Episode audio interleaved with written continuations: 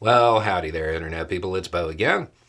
So, today we are going to talk a little bit about the news involving Senator Robert Menendez, Bob Menendez. We will go over the two questions that came in immediately after the news broke and talk about what is likely to happen from here, where it goes from here. Okay, so if you missed the news, the senator from New Jersey, shock. You know, I joke about you know corruption being like a sport in the South. I I often forget about like New Jersey and New York. Um, that senator has been indicted on allegations involving a pretty wide-ranging bribery scheme. Uh, it's not the first time this senator has faced allegations like this. The questions that came in immediately after the news broke was first, is this real or is this part of the GOP doing its weird thing right now? And how strong is the case? Looking through the indictment, I mean, yeah, it looks pretty real. As far as strength of case, for a gauge based off of very early information, again, innocent till proven guilty, all of that stuff. Um, it looks like it is stronger than the Trump DC case, but not as strong as the Trump documents case for kind of a range of where it's at. Um, there's some interesting reporting when it comes to how things are phrased.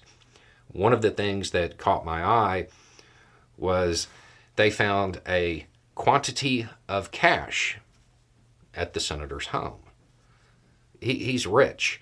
Most rich people have a quantity of cash somewhere in their home, normally like a safe or something like that. Uh, the quantity is almost half a million dollars. That seems uh, that that seems like a lot. Just saying that seems like a little bit more than a rainy day fund. So that doesn't look good. There's also uh, some tangible assets like gold bars. Um, and the allegations that are being made, they seem pretty well fleshed out.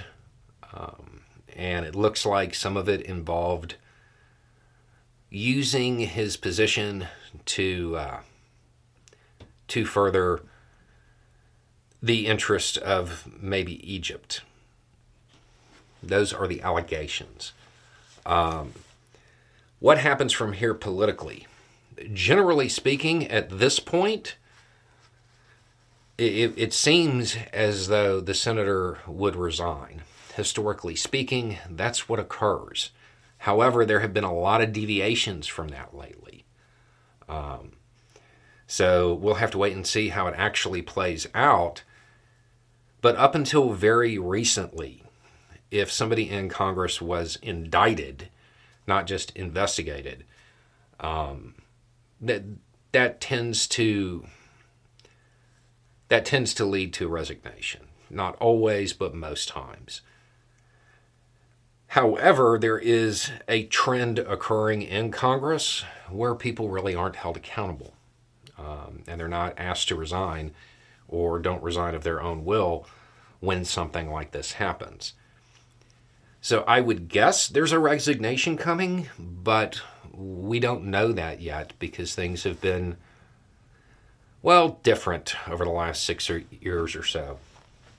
Um, we'll have to wait and see how things play out and how things progress in in connection with anything that occurred overseas generally speaking, something like this wouldn't really interest me too much, but that overseas connection kind of makes me want to pay uh, close attention to it because there may be more more here than you might imagine.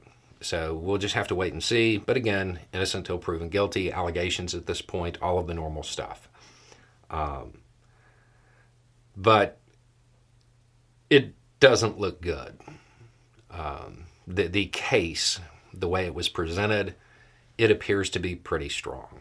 So the senator is going to have to have a uh, a top-notch legal team to present his side of the events.